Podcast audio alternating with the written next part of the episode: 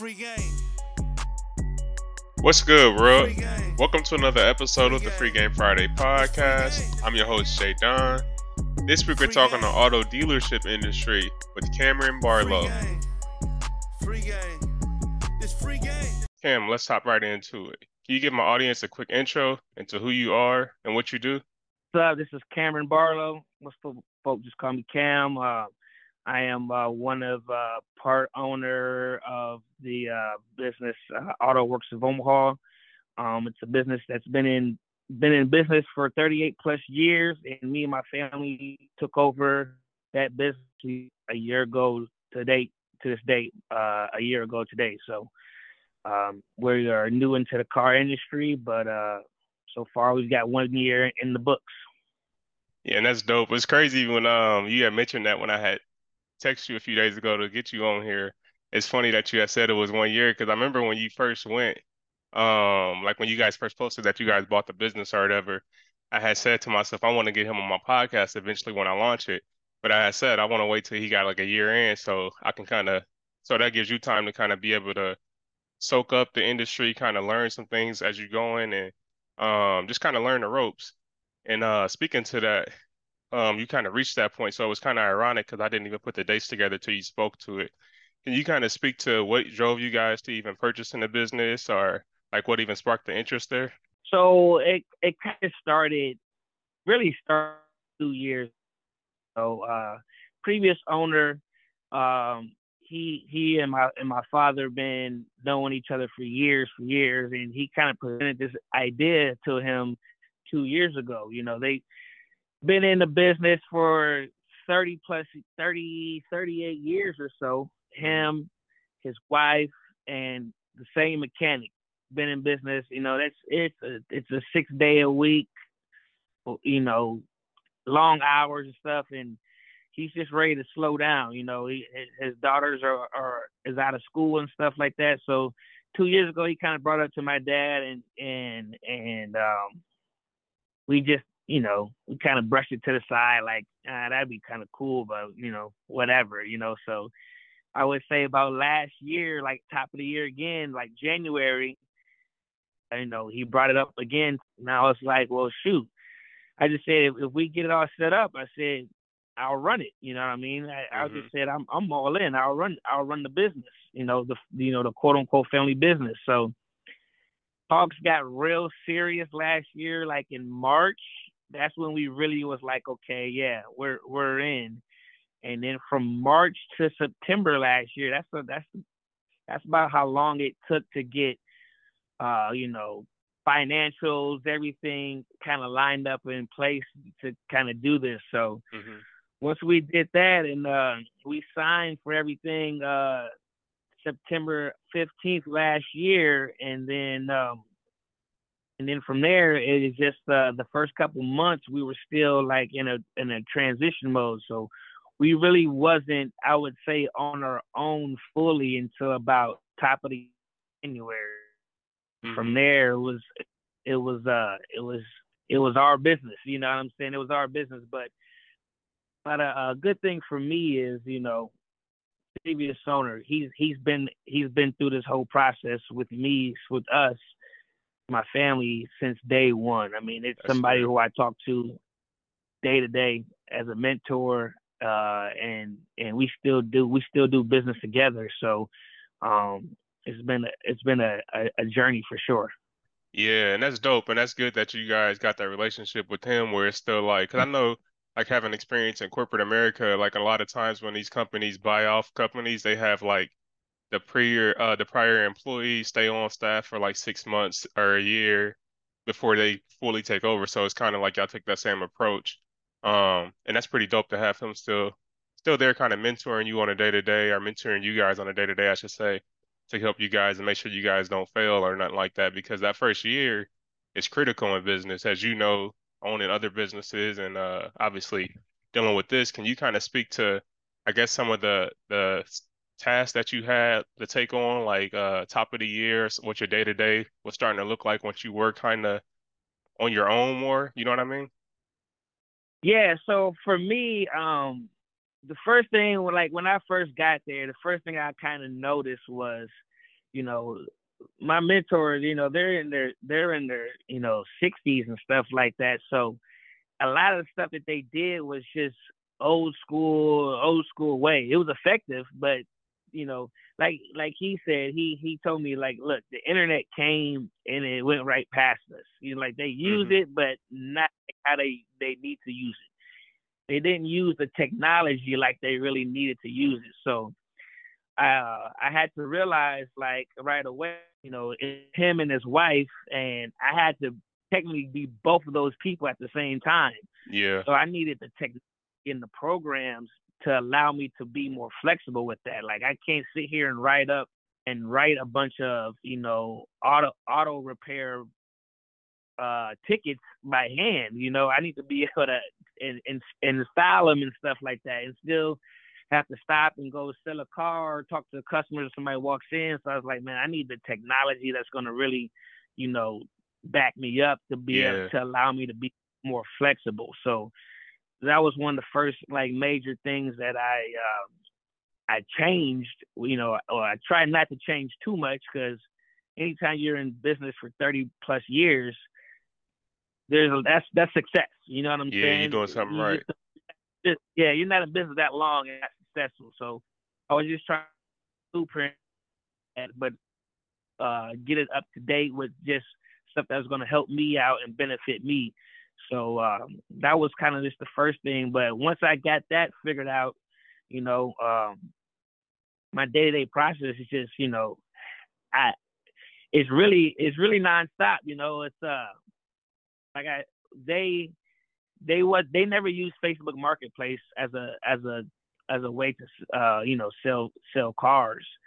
So once I did that, I mean, now you know how Facebook is. People hit you up 8 o'clock at night. Shoot, they'll hit you up at 1 o'clock in the morning. You know what I'm saying? Right. So it just depends, you know. So my day could just be following up from messages that I wake up to, like, people asking, is the car available? Responding back to leads and stuff like that. It's kind of how my day starts. And then we're a mechanic shop. So I got two aspects of the business that I got to manage on that end. Like, what is our schedule looking like to you know, scheduling out for repairs, what we got on the books for the day, we got on the books going forward for the week that we got appointments scheduled in. So, you know, we can keep that side of the business also flowing also. So yeah, once you get that type of rhythm, and then it's just, I mean, there's so many ways that, you know, for me as a dealer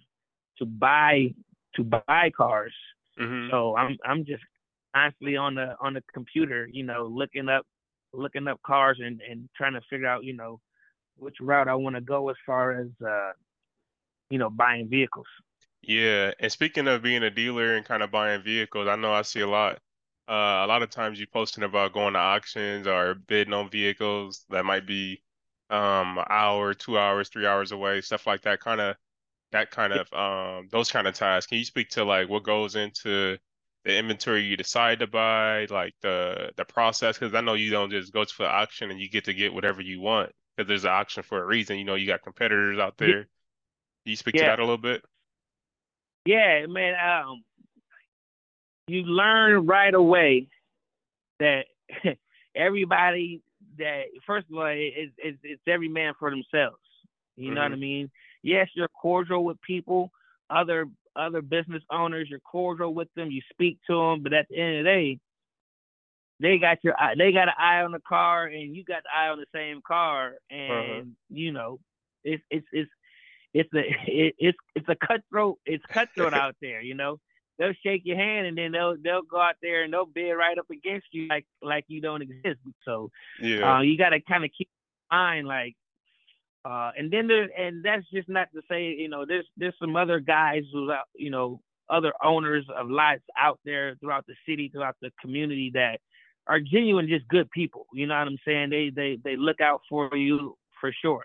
You know, so I won't say all the way cutthroat, but you got to keep that in mind. Like, hey, I'm in business. I'm out here to get these cars because, you know, I'm here. You know, we're all out here to make money. Yeah, we're all out here to. But other than that, like, just the process, man, for me, it always starts the day before, you know what I'm saying? It starts the day before, and it goes like, for example, there's an auction on Wednesdays that we go to, and so that process starts on Tuesday, you know, about 2 o'clock, 3 list is posted on the auction's website. Mm-hmm. So I'm scrolling through cars, and I'm looking, you know, at first I'm just kind of quick glancing and just seeing stuff that catches my eye. Once again, I'm still trying to follow the same blueprint as what my mentor has put in our place. We've always been known as to carry foreign vehicles, so I go for those vehicles, and I still go for some American vehicles just because I want to have a little bit of everything on my lot. You know what I mean? Yeah. I want somebody to come in my see, okay, he's got cars for $3, $4, $5 grand. Okay, he's got cars for $10, $11, $12 grand. Okay, then he's got some stuff that's going for $20, $25 grand. I try to stay in that range for the most part because that's just, you know, that's the bread and butter for me. So mm-hmm. My first thing is I'm just scrolling through the list, you know, and then once I get my list to like 20 cars, then I'm really deep diving into these cars and seeing which ones are really for me. Like, you know, I'm making sure, like, clean. I don't buy salvage titles. I try to keep everything clean title. I'm looking and see, like, what's the car worth, and what's that car worth versus what is it like? What it will retail for? So what's the wholesale price, which is my price, and what can I sell this car for? Because that's going to tell me, like, okay, when I'm out here bidding on a car, what's my limit in my head to know that, okay, I need to stop bidding on it. It's getting to the point where it's cutting into my profit too much. Yeah. So that's all before. Remember, I haven't physically looked at these cars yet. So then the day of auction starts at 10. I'm trying to get there at like 8:30, 8:45, 9 o'clock, because now I need to go look at my list. I need to go look at these cars, and you get to like test drive them and stuff, start them up, sit in them, drive them.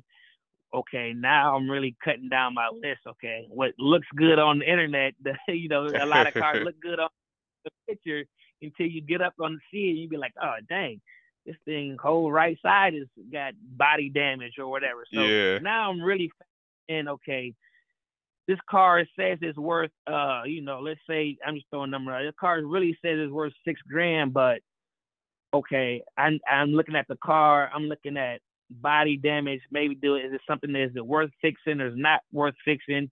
Now I'm really factoring in like my numbers that I got written down mm-hmm. To go for. So now my list is probably cut down and really could be cut down in half. Yeah. And then it's just down to what do I really, really want? You know what I'm saying? Like, there may be 8 great cars out there, but can I go buy 8 cars today? Really, right. When I need to get 4. And then the auction part is just the auction. Once it starts, you know, your car's coming down the lane, and you know, I don't really focus on who else is bidding against me. I just kind of stay focused on, you know, the people who selling the car at auction and focus on them. I never mm-hmm. really pay attention to who else is going up against me because I know where my number's at that I need to be at, and I know where I need to, you know, where I need to stop or start at, and 10, 11 cars on my list and walked out there and didn't buy nothing. Yeah, that's tough. You know, and there's been days I didn't bought 5, 6, 7 cars in one day. So uh-huh. It's always hit or miss with it, but my mentor always says, you know, a day you come out with no cars is a day you left with money in your pocket. So it's not necessarily a L all the way. Yeah, and I like that. I know in real estate they say sometimes the deal you don't do is the best deal because it's like yep. you can be in there being desperate. You might buy a lemon. And then you stuck with it. Yeah. You have a list, and then you're not getting the cars that you want. So now there's cars that are coming down that you didn't even pay attention to, and now you don't want to be in that mode where you're desperate. And, you know, And I've done it before. You know what I'm saying? You're like, dang, man, I ain't nothing. I'm going to just go. I'm a car. This car come down. I'm looking at it at the last minute right before it comes up on the block. And then I've had success where I bought stuff like that. And I had failures where I'm like, oh, shoot, this car ended up needing a whole new transmission. Yeah. I got to, even major repairs where I can barely made a little bit of profit, or I didn't took a L on it. Yeah. So the more I got into it, it's like, okay, I got my list. I'm sticking with my list. If something comes up, I'd rather walk away from it and stick to what I got on my list, because these are the cars I know I put the time and effort in to research. Yeah, I like that approach. I think that's how you set yourself up for success. Yeah. You were saying something about like you bought a lot of cars some days, some days you didn't buy any. How do you guys go about balancing inventory? Because I know you don't want to have a lot full of cars, but you also don't want to be empty. So do you guys have a number that you guys set, or is there like a range you guys like to stay in?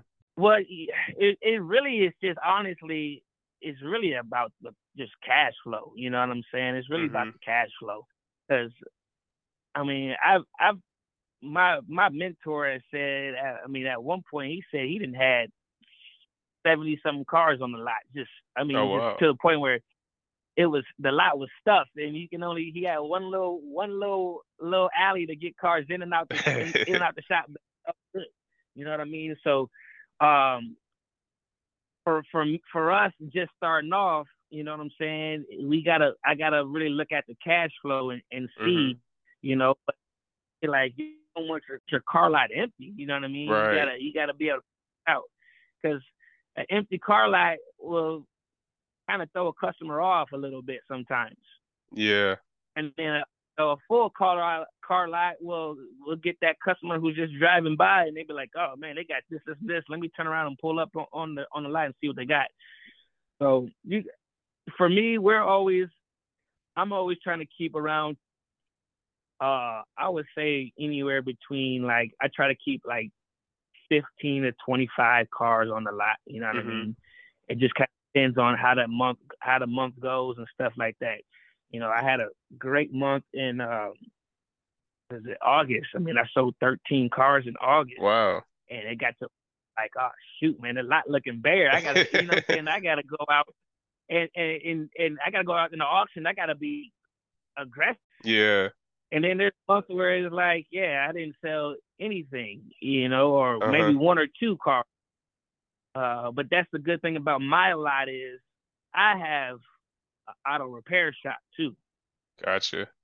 So I got the balance of kind of always having the opportunity to keep money coming in, because I can do auto repairs and stuff, where some lots, that's all they do is sell cars. So if it's slow, it's slow.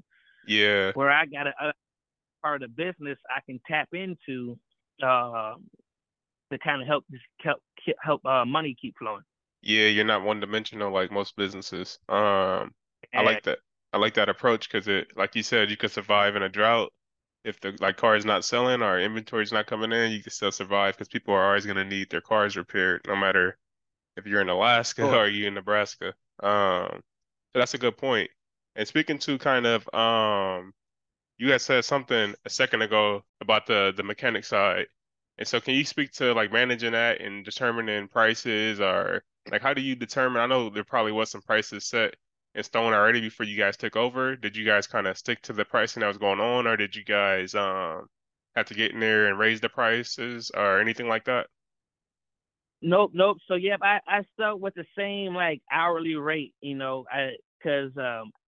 and I had the option to raise it, because it's actually, if you shopped around and stuff, I'm actually pretty low on the low end, but I like where it's at. I mean, I'm at $125 an hour. If you go to like most major dealerships, they're charging like $180 an hour. Yeah. Some other places are probably like $150 an hour, kind of like on the low end, but at the same time, It helps. It helps the customer, because it's still enough for me to take business away from others. Because I got a cheaper rate, but at the same time, still, make money on my end. So, But other than that, like that was how I kind of alluded earlier, getting the technology. You know what I'm saying? I got a program that kind of helps me price out jobs and stuff like that. You know what I'm saying? So if somebody needs a fuel pump, I can type in their year, make, and model, click on fuel pump repair, and it'll give me a rate that's been averaged out by mechanics from all over the U.S. on how long that job will take. Okay, okay, this job is 3.5 hour job, you know what I mean? And then my program's already everything factored in, like taxes, shop equipment, hazmat material, everything's already programmed in there. So all I gotta do is just plug it in there, plug it in on her ticket, and it automatically populates everything that I need for it. So it's using the technology to my advantage helps me out, because especially, I mean, year one, I don't know what the stuff is right off the top of my head. You know what I mean? I just don't, you know. So when folk always ask me, like, man, how much is it gonna cost me to do this? I like, man, I don't know. Let me look it up and see. But I use that technology for sure to be able to help manage the business, and as far as that on that end.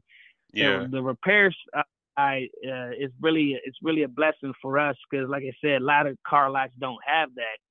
So it allows us to bring in that type of business all the time. Yeah, that makes a lot of sense. That's really clutch. And there's, like you said, even some of the big car lots don't even have that advantage. So that's definitely a huge plus for you guys. And speaking of technology, and I know you said earlier, like, they weren't using online marketing at all before you guys took over. Are you guys, do you guys have a website? Are you guys like pushing cars out on cars.com and stuff like that too? Or you guys just using Marketplace right now? So I have a website. It's autoworksofomaha.com.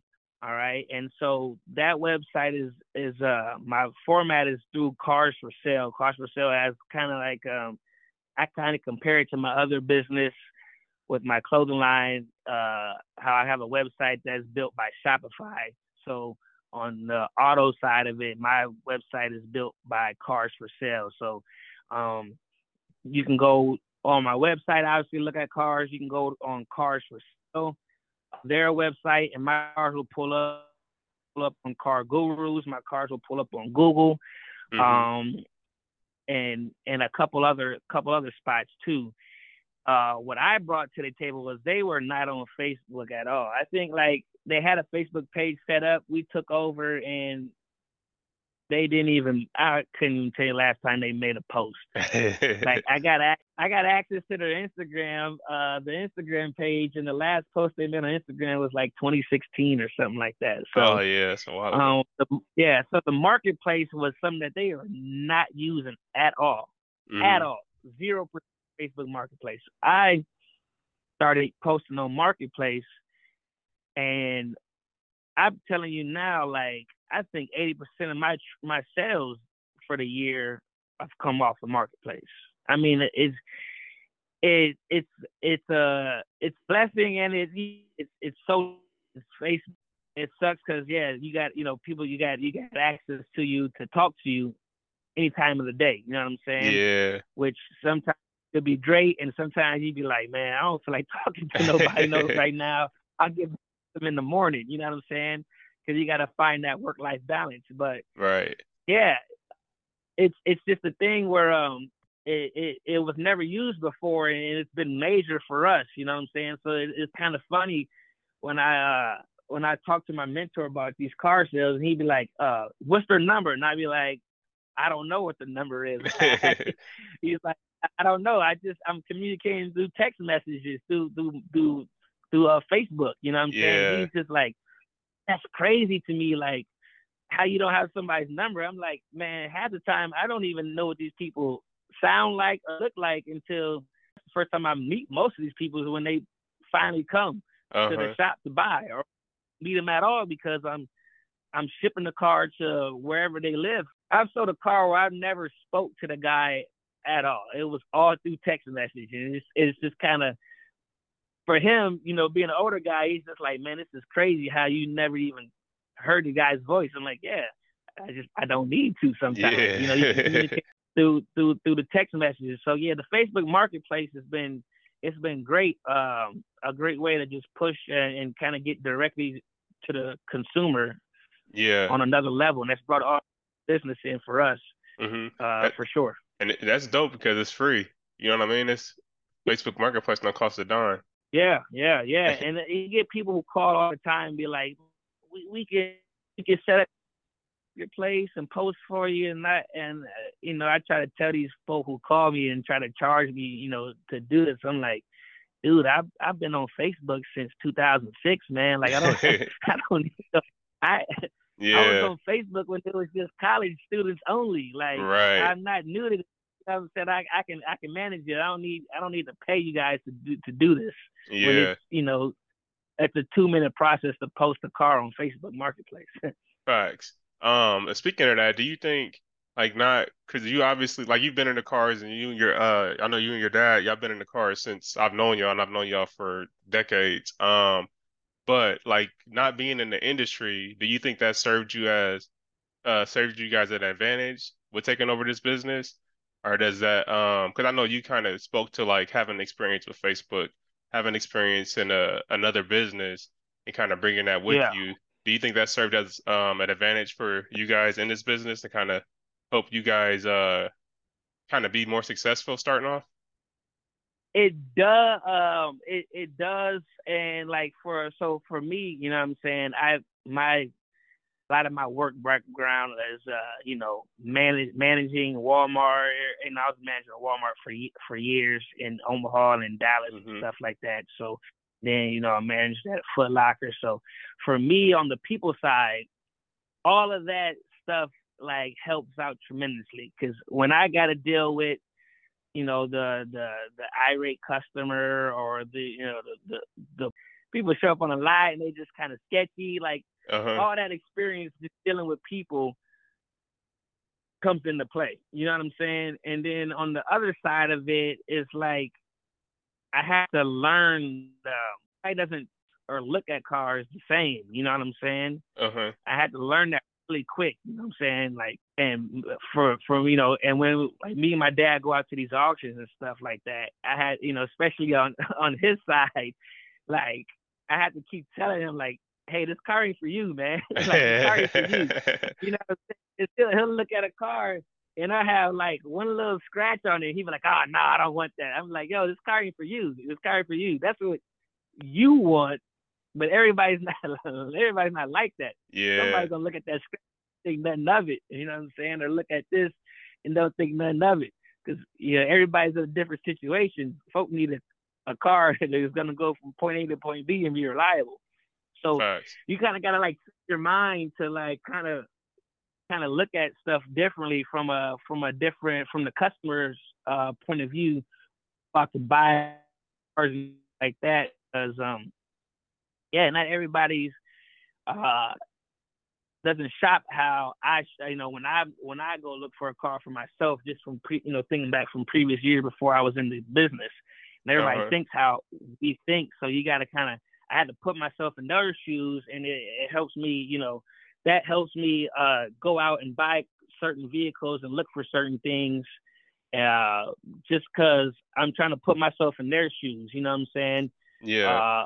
And trying to think back to my experiences throughout the years when I was buying cars and trying to remember that in the business, or even on the repair side, just kind of remember that, I've been in your shoes, so I can kind of relate to, when it comes to major car repairs and stuff like that, and try not to, pretty much just take advantage. Yeah, that speaks a lot into who you are, you know what I mean, morally and as a person, and also to your father, you know what I mean, because it's a lot of car shops nationwide, any market. I know Omaha. Growing up in Omaha, we had a bunch of car lots that kind of had a bad rap because they didn't stand on those morals. So that speaks a lot to who y'all is as people, and bringing that into the business. That says a lot too. So definitely salute y'all for taking that approach. That's definitely respectable. Yeah, man. I learned early, man. I could be taking folk, bro. Just taking folk. Because a lot of folk just don't know. They just don't know. And I mean, we experienced it on our, like our, one of our first cars, you know, mm-hmm. like, in our, we, so when we were first buying cars, and I didn't have a mechanic for like the first 2 months, when we started, mm-hmm.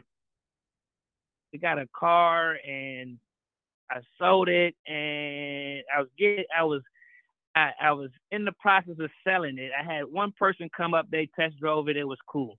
And then this other guy showed up at the same time. He wanted to test drive the vehicle. So I explained to them, like, hey, you could test drive it, but, you know, I got these other folk. We get in the car. This dude wants to turn into Dale Earnhardt. And just, he was driving crazy. Like, just, you know how you can, like, switch a car to, like, sport mode and all that stuff? Well, this type of car had them options, but this wasn't that type of car that you can just switch that stuff while you're driving. Yeah. It's better to do it, like, at a stoplight or, you know. And so, basically, engine light comes on, you know what I'm saying? Oh man. So the other folk, they're still interested, but I like, yo, let me get this fixed. So I won't say the, you know, the big dealership. I took it to the, you know, to the big dealership that worked on this model vehicle, and dude, they tried to out, just straight up get us. Yeah. And we told them we were deep, and so we did it. They just tried to straight up get us. Mm-hmm. I mean, it turned into a like a $6,000 bill. They were trying to get us to put a new transmission in it or something like that. And goodness. This is after we took it to them, we paid them some money. I go pick up the car, and the same issue was going on. So then it went back for a whole nother week and a half. It was just the craziest experience, and they were just trying to outright get us. So to find out there was nothing. The car didn't need none of that stuff. And so right away I learned, like, man, like it's a cool game out here, and you can really get people. But I remember when I had to go to a small and buy a piece of junk, you know what I'm saying? So I try to use my own experiences and try to just treat people fair. You know what I'm mm-hmm. saying? I learned you can treat people fair and still be successful in this business. You don't got to whack folk upside the head with a bunch of stuff that they don't need. You can get straight to the point where what they need to get fixed and still be successful, because those folk are going to come back time and time again. You know what I'm saying? You treat somebody right once, they're your customer for life. So I try to keep that in my mind, like, but yeah, because folks just don't know, man. I got access to, folk can bring a car in, I can say, you need this done, you need this done, you need this done, you need this done. And I can turn their $500 ticket into a $2,500 ticket, and they wouldn't have no idea. They'd be like, okay. It's just like, what? If somebody did that to me, I'd be pissed. You know what I'm saying? Yeah. So it's like, you don't got to do all of that. Right, and it's more common, I think. Like, I remember back in the days, like when I having buckets and stuff like that, I'd be scared to get an oil change, because, you know, every time they come back with the oil change paperwork, they coming back with a laundry list of recommendations, and then you go to another shop, and they like, you don't need none of this. I don't know why they would say this, but it go back to what you say. They're not moving off morals and ethics. They moving off of trying to bust your head and get over, not realizing you lost a potential lifelong customer. Yep, and we do a lot of good business because of that. I get phone calls all the time. Hey, I got a such and such, and I went to this dealership, and they gave me this, you know, printout. I need this, and I need this done. It's gonna cost me X amount of money. Yeah. All right. Hey, bring me a list over it. Okay, this, you need this. You probably don't need this. You got about another 6-8 months before you need this done. This, whatever issue they say was this going on, that actually is nothing wrong with it. I literally take that list and I break it down. Yeah. And now that looks at that $4,000 note, that $4,000 in repairs that they previously had, and now I got it at $1,600. Mm-hmm. But they're sitting, so in their eyes, customers like, man, you just saved me a bunch of money. And in my eyes, I'm like, yeah, I got a $1,600 ticket that's making me money at the same time. Right. And then there goes that relationship. Now they're telling other, you know, whoever, family, friends, hey, this is where I went, you know, to get my car done at. Yeah. And it has a great snowball effect. But yeah, it's a shady game in the car industry, man, especially on the repair end. And it's to me to just treat people wrong, because you know what I'm saying, I've been in situations myself, right, where it's been done to me, especially when you on tight budget and stuff like that, and people get treated fairly. Yeah, it's unfortunate that that's going on. But we talked about the business, we talked about kind of the stuff you do on a day to day and how you guys operate the business and whatnot. If there's someone that's looking to do what you do, or maybe looking at maybe buying a car lot or starting a car lot, what's some advice you would give them, or some tips you would give them to get started, or maybe like some 5 steps you could think of? I would say the first thing first is just making sure that all your paperwork, all your insurance, if you're trying to be a dealer, getting all that stuff set up and getting that stuff set up, first right away. You want into this game legit and all everything across the board, because if you're you just have to to even become a dealer, you got to have proof of that. You can you got your properties insured, you can your cars are insured, all of that stuff. Mm-hmm. But it's a process though. It's definitely a process, because it took us, like I said, 3-4 months. Even after we signed, it took us 3-4 months to just make sure that everything was dialed in and that we were legit before we can really take off how we really wanted to. Mm-hmm. But it's just being legit, and then once you get started, you can start off small. We were fortunate to take over a business that's been in business for a while, but there's other lots that are smaller than what we have. You start off small, and if you have that passion, just follow the passion. You know what I'm saying? If you got the passion, when it gets hard, your passion will take over. You know what I mean? Because the passion is going to make you put in the extra hours, do more research and stuff like that to be able to, that's how the success comes. Yeah, is following the passion behind it. So I was just my advice is just, just folk to stick with it. And if you're passionate about cars and stuff, and that stuff, your work, and what type of cars to buy that's going to make the money, and you got to realize that not every car you're going to buy is you're gonna have a big home run deal on it. What I'm saying? Where you're gonna make $7,000. That's what everybody thinks every time, which is not the case. Uh-huh. You know what I'm saying? Sometimes you're buying a car, you're selling the car $1, or sometimes you're buying a car to break even. Uh-huh. You know what I'm saying? That's base hits count too. Yeah. It's not everything. It's not a a 5, 6, 7, 8 grand profit. You know what I'm saying? There's times where you you buy a car and you end up having to put a lot more money into it. So now you're just trying to get back to breaking even, and you got to take those and still count those as a W. You know what I'm saying? You also count them as a lesson learned on what to look for the next time we go out and look for these cars. So yeah. That was a good point. That you're gonna take a bunch of L's early on. Yeah, it's just you're gonna take them, but you gotta learn from them. So when it comes up the next time, the next week when you go out, what you're looking for, what to hear, to see what's a good and what's not. Mhm. And those are good points. I think that's all good points. So you need, I guess, when you when you do you need permits, and how many cars can you buy on your dealership license? Is it unlimited, or is there a max on that? No. So we have, what I got?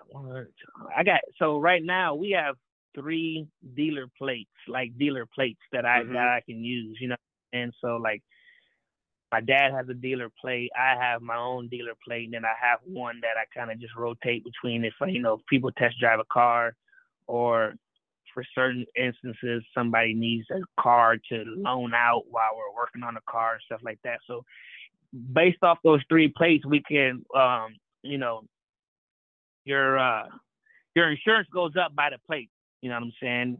Because it's going to cover only a certain amount of cars or whatever. So you got to realize, like, a lot of, you know, we're just starting off. So we may be rocking with 3 for the first year or 2. And then as we keep going on, you know what I'm saying, you know, maybe, you know, my mom wants to have a car that's dealer plated, and then I want to put my wife in a car, you know what I'm saying? Then we'll add more plates as the business grows and stuff like that. All right, well, we've reached the end of the podcast, and I ask every guest that I bring on here to leave my audience with a nugget. It can be something on a personal level or something business related. Can you leave my audience with some free game? Yeah, man, the free game I have is just in business in general, as just an entrepreneur, you know what I'm saying? And this is something I'm learning, you know, because I have another business that I run, a clothing line, and just finding the balance. You got to find the balance when you're running 2 different businesses that have totally nothing to do with each other. You know what I'm saying? And you got to understand, like, I'm understanding, like, I had to kind of put one on the back burner just to get started so I can learn the process and everything on. But just in entrepreneurship, just in general, man, year 1 and year 2, you know, that's where you're gonna get tested the most, you know what I'm saying? And don't give up, don't quit, you know what I'm saying? Don't throw in the towel when you run into that stretch. And if you're an entrepreneur, you know where that stretch where it's just like that stretch could be a year, that stretch could be 3-4 months where it's just not clicking at all. And that's where it kind of makes or breaks the people who are trying to be entrepreneurs and the ones who are really in it for the long haul. So you got to persevere through that stretch of bad stuff that's going to happen. And you got to stay passionate about it. And because you're going to lose the passion a little bit, but you got to, you know, that's when you have those people in your corner to kind of bring you up and keep you positive. And that's when the next, you're always the next great idea away. And you don't want to quit when you know, 3 months later, you had that idea that you had could have put you over the top. So yeah, that's a gem, and I think that's something that that's life. You know what I mean? So I love that you said that, because that's a great point. You got to keep going, even when, like you said, when times is hard, because it's going to bounce back eventually. Yep.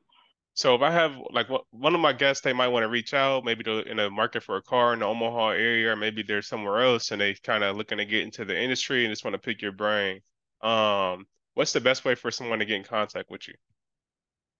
Yeah, so the website is autoworksofomaha.com, and you'll see all my cars listed on there, all the services we do. My email is cars@autoworksofomaha.com. I can be reached on there anytime, and then you can see our cars on the marketplace also. And that's just anywhere. Like I said, I've sold cars out of state, so it doesn't matter if you're in Omaha, Nebraska, or if you're not, you can find a car on my website. We can talk.